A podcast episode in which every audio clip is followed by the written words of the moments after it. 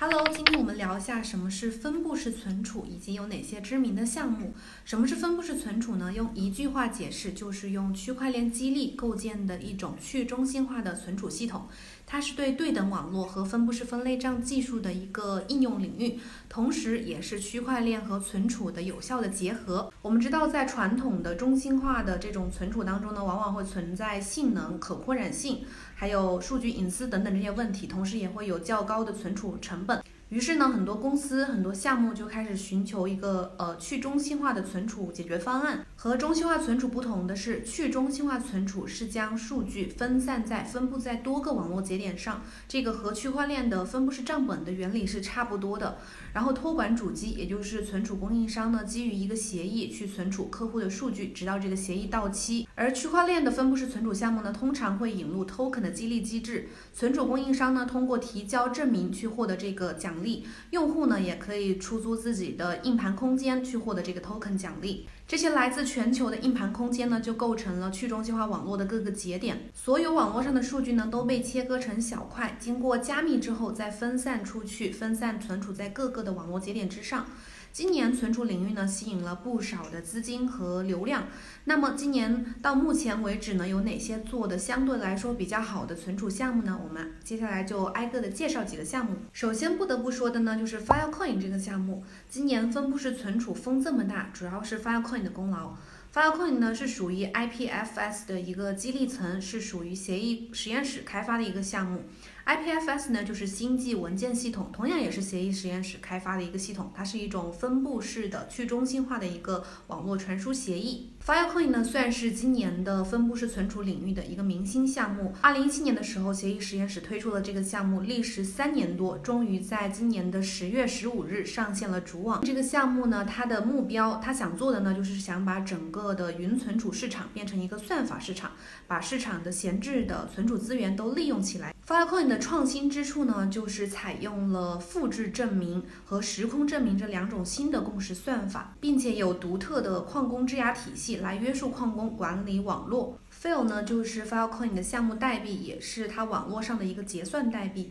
用来衡量工作量价值和兑换相关的服务和功能。矿工通过数据存储和数据检索，可以获得可以挖到这个 fill 的代币奖励。用户呢，可以去支付一定的 fill 代币，去让矿工给他进行数据存储、检索、分发等等。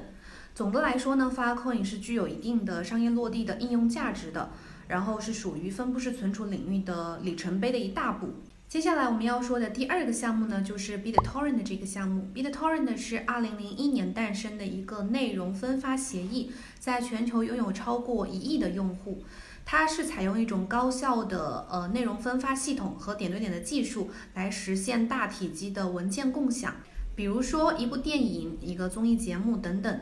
用户呢可以像网络节点那样也去提供上传服务，而 BTT 呢就是 BitTorrent 的这个激励通证，总量九千九百亿枚，是基于波长网络发行的一个 TRC 一零代币。BTT 的目标呢是想要通过代币奖励分发的这种方式去提升它网络共享文件的下载速度和种源的寿命。如果有人选择收费上传，而有人也愿意付费去下载，就可以赚钱。这种模式呢，也被称为上传即挖矿，或者说做种即挖矿。这个模式其实和当年的这个迅雷的链客这个产品其实是差不多的。第三个项目呢，叫 CyberVein。它的中文名叫数脉链，是一七年创建的一个项目。它是一个由全网共识与部分共识相结合的公有链加联盟链的项目，是由新加坡的 CV Technology 非营利性基金会发起的。Cyberway 这个项目呢，一共有四项核心竞争力。第一点就是 DAG 架构，也就是有向无环图，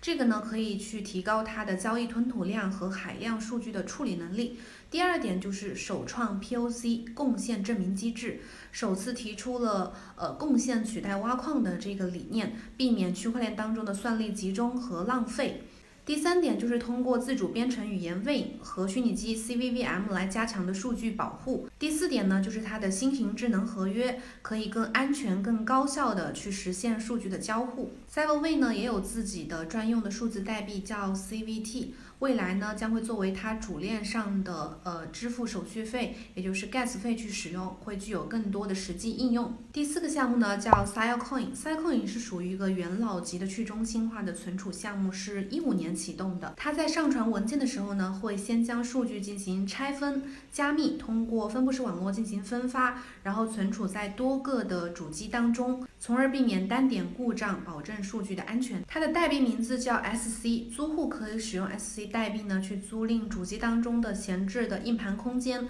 反过来呢，主机通过存入这个合同，也可以去获得相应的 SC 的代币奖励。另外，和其他项目有一点区别的是呢，SC 这个代币呢是没有供应量总上限的，所以它是属于一种通胀型的数字货币。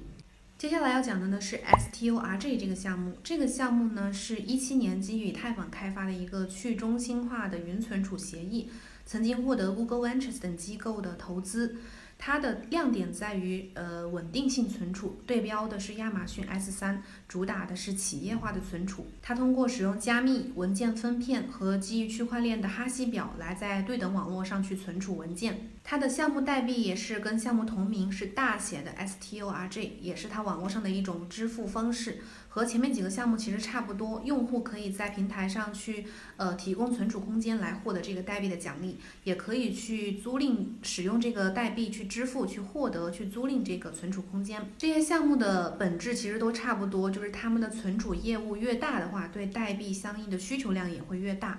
下一个项目叫 Lambda，Lambda 这个项目其实和 IPFS 加 Filecoin 的这个解决方案是差不多的。都是通过存储网络加区块链激励网络的方式去构建它的系统，通过将一个文件切分成很多个数据块，分布的存储在多个服务节点上，然后设定一定的冗余比例去保证数据的安全性。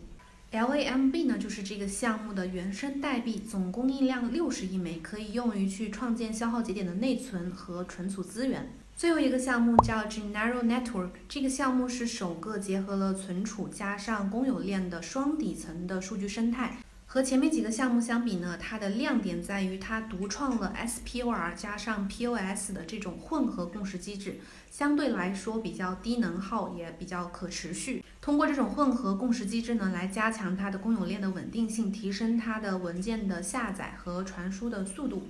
另外呢，它项目的代币名字叫 GNX。这个代币呢，也是用于存储空间的一个买卖，另外还有一些交易其他的这个应用交易的功能。以上讲的这些项目呢，其实只是存储领域的冰山一角，做得好的项目呢，其实还有很多很多。总的来说呢，相对中心化存储来说，分布式存储呢，它的安全可靠性更高，服务可用性更强，存储成本也更低，具有非常大的这个前景空间。根据互联网数据中心 IDC 的预测，中国的存储市场呢将会在2020年继续保持全年的增长，并且到2024年呢，中国的分布式存储市场规模呢有望达到24.6亿美金的这个规模。那么在分布式存储领域，你有没有看好的项目呢？